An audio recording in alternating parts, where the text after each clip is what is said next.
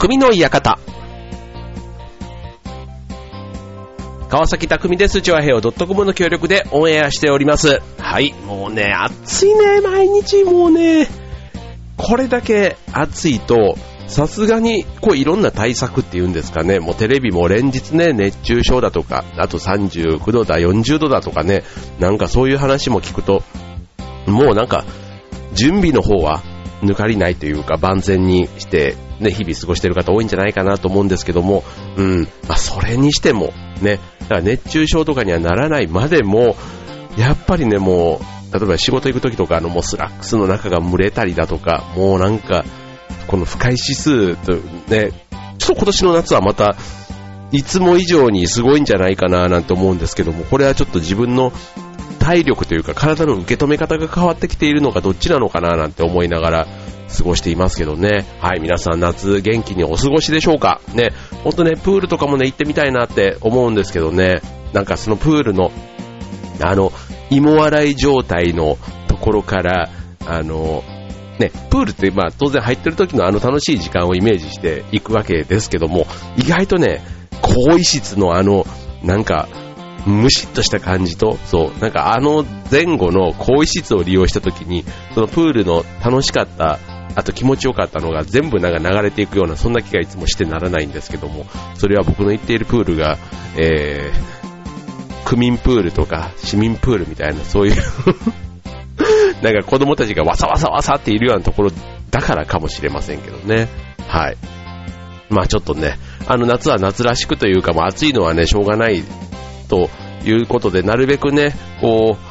快適に過ごしたいなぁと思いながらですけど、皆さんはどんなね、えー、工夫をされてるんでしょうかね。はい、えっ、ー、と、まあ、いろんなね、こう夏の過ごし方ある中で、特にね、まあ、楽しい、僕も今週末から大阪に、えー、ちょっと帰る予定が、お盆休み、ちょっと早めにね、えー、取って帰る予定があるんですけども、まあそういう、えー、楽しみ方、まあその時にね、海に行ったり、流しそうめんをしたり、ね、バーベキューをしたりとか、いろいろね、楽しい夏の行事、キャンプ行ったりとかね、あると思うんですけども、はい、まあそこでね、やっぱりね、体調を崩すとね、もう本当に何も楽しめなくなるじゃないですか。うん。だから、この夏ね、まだ夏は始まったばっかりね、えー、ですから、えー、この夏楽しく乗り切る夏バテ対策法ということでね、今日はお送りしたいと思います。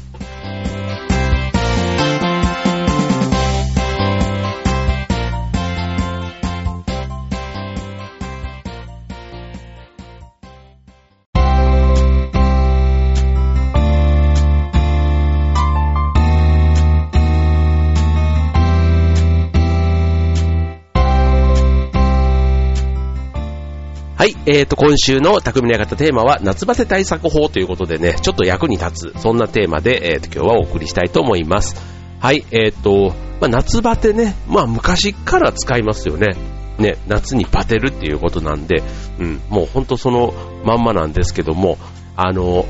よくね、夏バテだと思って、例えば、えっと、食べたら夏太りしたとかね、あと、夏バテじゃ、えっ、と、ない気がするけど体がだるいとかね。なんかそういう、なんかいろんなその夏バテって言ってもなんかちょっとバクッとしたイメージがあると思うんですけども、まあそもそもあの夏バテってそもそも何でしょうということでいくと、あの日本ってまあ気温が高くてあと湿度も高いじゃないですか。うん。で、その高温多湿な状態になるのがいわゆるまあ夏ですけども、そこで体がこの状態に対して何とかしようとするんですけども、しきれなかった時、ね、なんとかしようとしたんだけども、うまく適用できなかった時に、だるくて疲れやすい、あとは食欲がなくなるといったそういう症状が起こる、まあ、夏の体のね、えー、っと、ちょっと調子が悪い時の状態のことを、まあ、全般的に夏バテということで、まあ、夏に体が要は、あの、悪く、体の調子が悪くなったら全部夏バテって言ってる、そんな感じかなと思いますね。はい。じゃあ、えっと、夏バテの原因、ね、原因ってじゃあ何なのっていうところなんですけども、まあ当然ね、夏バテの原因って色々あるわけですけども、まあ夏バテしやすい生活習慣ということでまずちょっと挙げてみましょう。はい。まあ、よく言われるのはね、えっと、例えば睡眠不足とか、うん。あの、ありますけども、えー、まず、夏バテの危険度というのがあるんですね。うん、あるんですが、あの、いろいろ、例えば、えっと、こういうことをやっていると、えー、夏バテになりやすいと。うん、さっきの睡眠不足も入ってますよ。10個ありますけどね。えっと、例えば夜遅くまで起きている。あと、運動はほとんどしない。うんえー、火を使わない。料理が多い。で、冷たいものばっかり食べてると。で、えー、食事は麺類やアイス、果物など簡単に済ませがち。あまり食べない。野菜はほとんど食べない。えー、冷たいジュースや炭酸飲料、ビールをたくさん飲んでいると。暑いからね。うん。水分を控えて汗をかかないようにしている。うん。汗かくとね、もうベタベタして気持ち悪いからと。え、冷房の効いた場所にいることが多い。これ、まあ、仕事ね、してる方とか、ね、事務職の方は意外と、ね、室内にいて寒いなんて言ってる方もいるぐらいですからね。はい。えー、暑いので入浴はシャワーで簡単に済ませている。まあ、汗はね、流したいから、ただね、風呂に入ると暑いと。うん。えー、寝るときもクーラーをかけて寝ている。はい。えっ、ー、と、以上10項目ありましたが、どれぐらい当てはまる項目ありましたかね。うん。あの、ね、食事のことから生活習慣までいろいろありましたけども、えっと、まあ、食事の面で言うと、えっと、ビタミン不足、ミネラル不足、あとタンパク質とかそういったもののね、バランスが、崩れたりだとか、あと、冷房をね、こう使いすぎたことによって自律神経が、え乱れたりとか、うん、そういったことが夏バテの原因になりやすいということなんですね。はい。じゃあまあこんな、えー、原因で夏バテになっていくというとこなんですが、じゃあ、どんなことをしたらいいの？ということなんですけども、あの、まあ、さっきのね、逆のことは、要はやればいいって話になるんですけども、あの、さっきの、まあ、夏バテの原因になるような行動をすると、まあ、例えば、あの、食欲が落ちてとか、あの、食事が偏ったりとか、あと、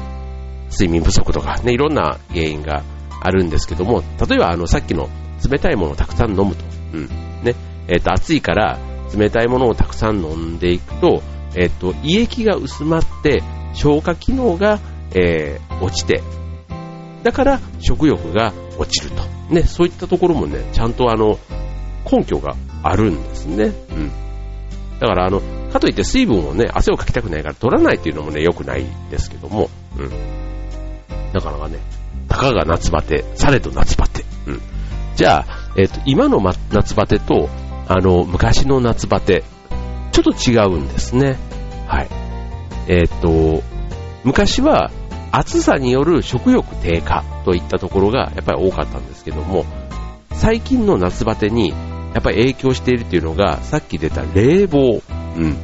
つまり、冷房の効いた室内と暑い外の温度差、ね、当然あの室内にいて体がちょっと寒いなと、ただ外に出れば猛暑というそのあの温度差に体がうまくね、えー、対応できず、こう体が混乱して、その自律神経というか、ね、それがちょっとおかしくなっちゃうと。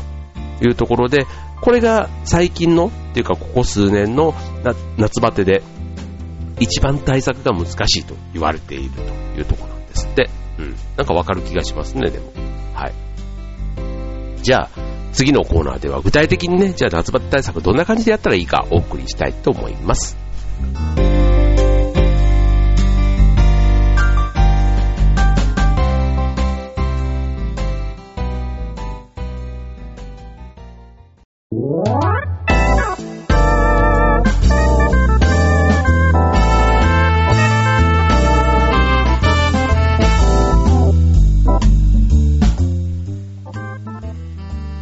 はい、えーと、今週は夏バテ対策ということでね、はい、えーと、ね、冷房からただの暑さによるバテ気味というとこまでね、えー、ありますけども、はい、ま、夏バテ対策、えっと、10個、だだっとご紹介したいと思います。1つ目、えっと、冷房温度をうまく調整しましょうということでね、さっきあの、ね、屋内と屋外のね、温度差による、えっ、と、自律神経へのっていう話をしましたけども、5度以上ね、温度差が出ちゃうと、ちょっと体の温度調整機能がうまく働かないというところなんで、じゃあ外がね、35度だったら、30度かっていう言うとね、まあちょっと、うん、ただ、ね、28度ぐらいがね、やっぱり快適じゃないですか。うん。で、そうすると、ね、外に出て、まあ35度以上なってると、ね、5度以上温度差になってしまいますけども、まあその時にはね、急激に温度差が出ないように、例えばあの上着とかをちょこっと着て調整するとか、うん。うん。ということで、二つ目は、こまめに上着を脱ぎ着する。うん。特にね、男性、ね、僕なんかもすごい暑がり寒がりだったりするから、まあ、半袖でね、こう、ね、涼しい、もう、冷房の効いた部屋にいると、あ、気持ちいいと。うん。で、その、ね、冷えた体で束の間のこの暑さに耐えるみたいなとこなんですけど、やっぱりね、その、暑いところで出る汗ってちょっとね、なんか不健康というか、なんか悪い汗かいてんなっていう感じがすごいするんです。うん。だからまあ、もともと汗はね、その体の温度調整をするためにかくものじゃないですか。うん。だから、その冷房との温度差に対してかく汗ってまたちょっと違う感じがしますよね。うん。はい。ということで、その上着っていうところで、なるべく体が感じる温度差を少しでもちょっと和らげてあげるっていうのが大事というところですね。はい。三つ目。えっ、ー、と、冷房より除湿、扇風機をうまく使う。うん。これはあの、節電のね、えー、ことを2年、3年、あの、震災以降、特にね、夏場の節電っていうのは、言われていますから、うん、そうすると、ね、冷房の使い方なんていうのもね、まあ、除湿や扇風機ね、使うとすごくあの体感も全然違うということで、これ両方ね、うまく使ってやっていくっていうのが良いというところですね。あと、まあ、直接体をね、冷やさない風向きを、に工夫したりだとか、うん。あの、まあ、風をね、直接当てないということ。うん。あと、当て続けない。扇風機もね、首を振るようにした方が良いというところですね。はい。で、えっ、ー、と次、えっ、ー、と、冷房は、ね、寝るときね、えー、タイマーをかける。まあ、これはね、まあ、いろんな意味でわかりますよね。はい。で、続いて、えっ、と、安眠のために頭を冷やす。うん。あの、冷えるタイプの枕。あの、アイスのね、ちょっとタオルに包んで首元に当ててみるなんていうのだけど、だいぶね、全然涼しさが違うんですね。うん。なんで、あの、体全体冷やすなくても、頭を冷やすと、その冷えたなんちゅうの、首の方の血管の血液がちょっと冷えるじゃないですか。で、それが体を巡るから、こう体が涼しく感じるんですね。だから冷える、頭を冷やすっていうのがね、とても良い。これね、意外といいですよ。うん。えっと、よくあの、風邪をひいた時に、あの、頭を冷やすアイスのとかあるじゃないですか。うん。ああいったものをね、ちょっとあの、枕の下に引いてみてというか、枕カバーのね、裏側に入れて、その首元というか、ね、えっと、うなじのあたりとかをこう冷やしてあげる感じかな。うん。あの、そうすると、はい。いいですね。はい。あと、あの、敷布団の上に、えっと、竹シーツや、えっと、寝ご座を引くと、体と布団の間に隙間ができて、えー、体感温度が下がって涼しく感じますということでね、はい、ベタっとしないということで、はい、これでいいろいろ今いくつかいいのをご紹介したと思いますね。はい、自分で言う。はい。で、続いて、えっ、と、あと、残りは、今、5つ紹介したのかな ?5 つ紹介しました。はい。じゃあ、続いて、えっ、と、残り5つ。えっ、と、冷たい飲み物のガブ飲みね、え、は NG ということで、えっ、と、さっき言った、あの、胃液が薄まるというところなんかもね、あって、ですけども、飲み物の中でも、ミントティー、ぬるめのね、冷たいんじゃなくて、うん、ミントには食欲増進とか、胃腸の、えっと、消化、働きを高める作用があるということで、うん。ちょっとね、そういったものもうまく併用するっていうのが良いと。で、また食べ物、えっ、と、次、7番目。えっ、と、少量でも良質のタンパク質、ビタミン、ミネラルを取ると。これ中からね、えっ、と、良いと、えー、鍛えていくということで、えっ、と、えっ、と、豚肉ですとか、あとは、えっ、と、生成していない穀類、まあ、玄米とかですかね。うん。まあ、そういったものをね、意識的に取るということで、はい。で、あと刺激の強い食べ物を味方にすると。まあ、夏にね、さらに汗をかく、あの、辛い料理、スパイスのいっぱいのね、こう入った、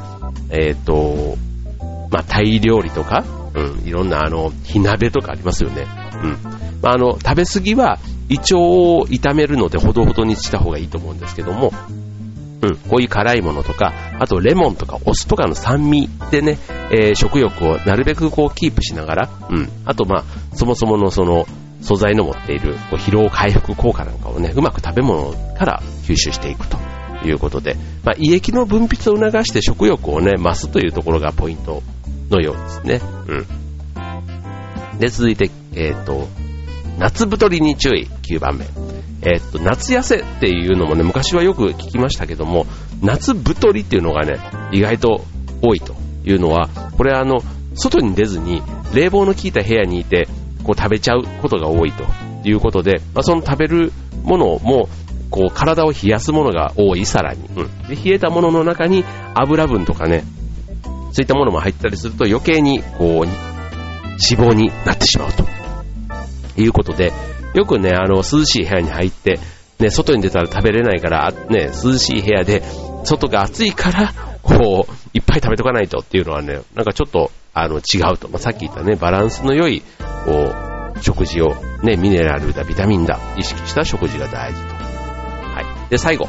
えっ、ー、と、上手に汗をかく。ね。あの、運動した方がいいなんていうのもね、ちょっとありますね。はい。あんまりね、直射日光の当たるところということではなくて、うん、上手に汗をかくと。ね。えっ、ー、と、体の温度調節機能としてね、汗をかくというのは非常に大事なんですけども、あの、汗をかくと、こう、血行、血流も良くなって、あと、汗の中からね、こう、に老廃物が混ざって、ね、体から老廃物が出ていくということで、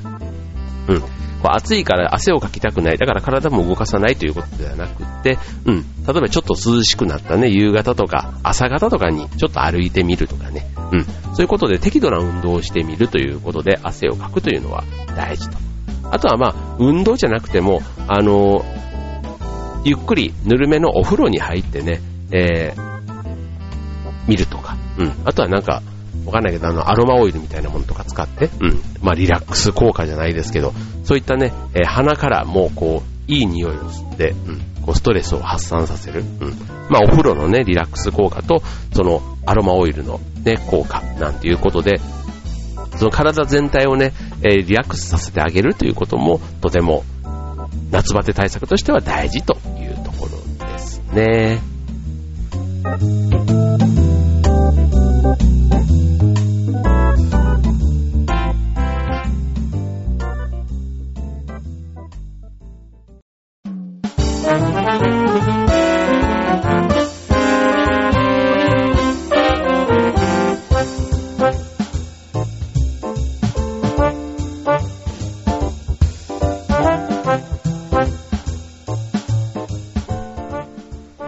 いうことで、今週の匠の館は夏バテ対策ということでお送りいたしました。ね、夏はね、やっぱりね、ビールの季節だと思いまして、えっ、ー、と、ビールをね、よくあの、飲む機会が多いんですけども、あの、夏バテのお供ということで言えば、えー、やっぱり枝豆ですよね。あの、うちの近所にもね、今年からビアガーデンがオープンしまして、はい。なんかビアガーデンって言うとね、こう、ね、デパートの屋上とかそういったところのイメージがあるんですが、その僕のうちの近所にあるビアガーデンはね、普通の平地にある駐車場をね、ビアガーデン風にしたところなんですけども、はい。で、そこの定番で言えば枝豆ということでね、枝豆さっきのね、えっ、ー、と、ビタミンとかが非常に豊富と、ビタミン B1、ビタミン C や A とかも含まれている夏バテ解消にはとても効果的ということで、はい。ね、えっ、ー、と、しかも、豆と野菜の両方の栄養の要素を持っているということで、あの、日本では奈良時代から食べられていたそうなんですって。うん。ということで、なんかそんなのを聞くとね、あの、さらに枝豆を食べてて、あ、そっかそっかって、なんかその豆とね、野菜の両方の、その、恩恵を受けたいなと思えば、うん、全然なんか罪悪感がなくなりますけども、うん、あの、はい。ということで、まあ、やっぱ旬の野菜をね、こうちゃんとナスとかトマトとか、うん、ああいったものもね、ちゃんと旬な時期に食べるとね、一番体にとっても良くって、栄養も一番豊富ということもありますので、はい。まあ、昔はね、本当にそういうのあんまり季節感とか考えずに、その時その時のね、好きなものを食べてたという感じはありましたけども、はい、若干ちょっとね、40代、ね、体もいろいろこう、節目を迎える、そんな季節、時期ですから、はい、こんな食べ物の一つ一つにもね、少し、ね、少しずつ、あんまりね、こうガチガチに意識しすぎるとちょっと疲れちゃうなという感じもするんで、はい、まあ、夏バテの一つで、この枝豆についてもね、ちょっとした一つうんちくとして今日は持ち帰っていただければなと思います。はい、もうね、本当にこれからお盆休みということで夏の行事たくさんあると思いますけども、本当にね、えっ、ー、と、海の、海のね、なんか事故だとか川の事故、ね、どうしても涼しさを求めて、ね、そういうところに行くと嬉しくなっちゃって、ね、こう、いろいろ、ね、出来事というか、ね、トラブルも発生したりしています。はい。ね、せっかくの楽しい夏休みが、そんな風になってしまわないように、はい、えっ、ー、と、皆さん、気をつけて、ね、楽しい夏をお過ごしください。はい。ということで、今週の匠の方はここまで。バイバーイ。